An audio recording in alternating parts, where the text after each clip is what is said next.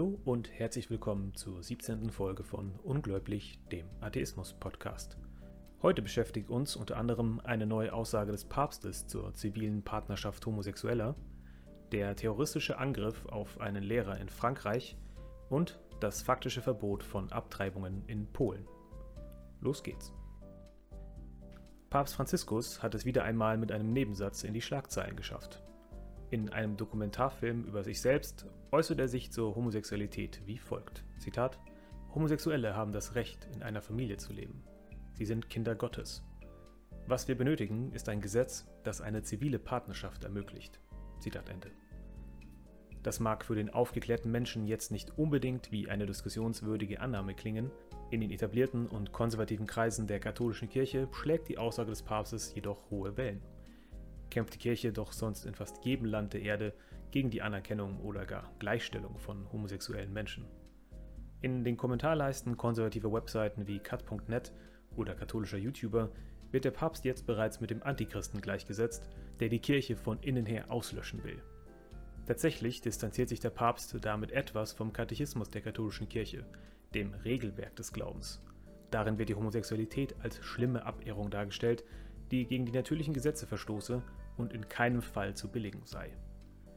Homosexuellen sei mit Achtung, Mitleid und Takt zu begegnen, bestenfalls sollten sie zu Keuschheit gerufen werden. Schlussendlich geht die Kirche damit zumindest einen winzigen Schritt in die richtige Richtung. Man sollte nur vorsichtig werden, wenn progressive Kirchenmitglieder jetzt von einem Dammbruch oder der Gleichstellung auf Augenhöhe sprechen. Der Papst hat nur von einem Gesetz für zivile Partnerschaften gesprochen, etwas, worauf er im besten Fall ja ohnehin wenig Auswirkungen haben sollte nicht von einer religiösen Partnerschaft. Das zweite große Thema der letzten Wochen ist ein weit traurigeres. In Frankreich ist es erneut zu einem islamistischen Anschlag auf die Zivilgesellschaft gekommen. Ein 18-jähriger Tschetschene enthauptete in Paris grausam einen Geschichtslehrer, nachdem dieser im Unterricht das Thema Meinungsfreiheit zur Sprache gebracht und Mohammed-Karikaturen gezeigt hatte. Polizisten konnten den Täter danach stellen und erschießen. Frankreichs Präsident Macron sprach von einem eindeutig islamistischen Terroranschlag. Erst vor wenigen Wochen hatte ein aus Pakistan stammender Mann in der Nähe des Magazins Charlie Hebdo zwei Personen mit einem Messer angegriffen und schwer verletzt. Auch in Deutschland löste die Tat Bestürzung aus.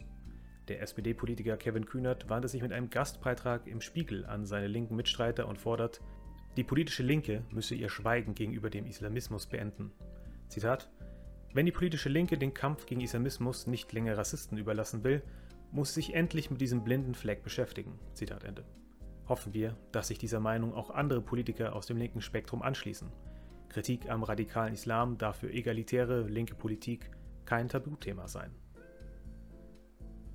In Polen ist nach einer weiteren Verschärfung der Rechtslage der Schwangerschaftsabbruch nur noch bei Vergewaltigung, Inzest oder schwerer gesundheitlicher Gefährdung der Mutter erlaubt.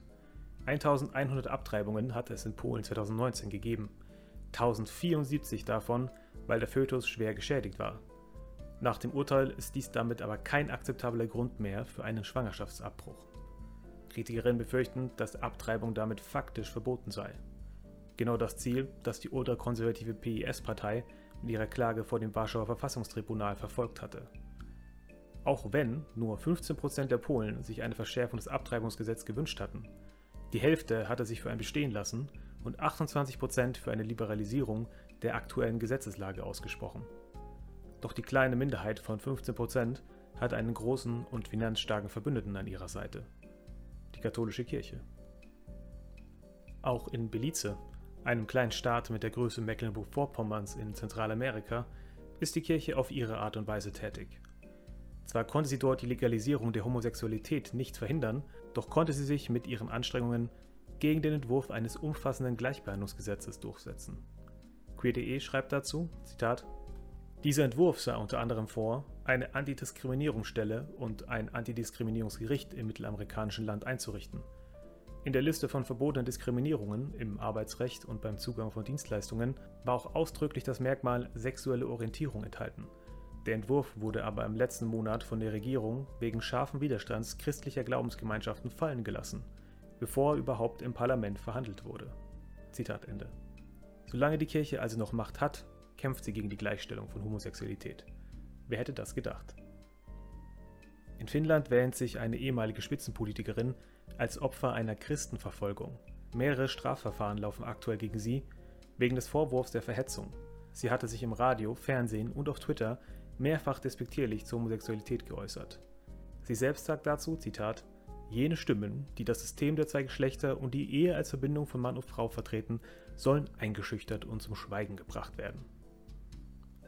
Der Videotipp diese Woche ist ein Video der NDR-Satire-Sendung Extra 3 mit dem Titel Realer Irrsinn – Ärger um Evolutionsweg im Westerwald. Eine kleine Gemeinde möchte mit Hilfe der Giordano Bruno Stiftung 20 Schilder aufstellen, um Spaziergängern die Evolution näher zu bringen. Einige sehr gläubige Dorfbewohner sind dagegen und fordern, lustigerweise, dass solche weltanschaulichen Projekte doch bitte ohne unsere Steuergelder durchgeführt werden sollen. Und damit vielen Dank fürs Zuhören. Die Links zu den entsprechenden Artikeln und Quellen findet ihr in der Podcast-Beschreibung. Wir sind immer gern für Themenvorschläge oder Feedback offen. Dafür gerne eine Mail an unglaublich.gmail.com. Unglaublich mit AE. Wenn euch diese Folge gefallen hat, abonniert den Podcast gerne, um informiert zu werden, wenn eine neue Folge online geht. Und denkt daran, habt den Mut, euch aus eigenem Verstandes zu bedienen.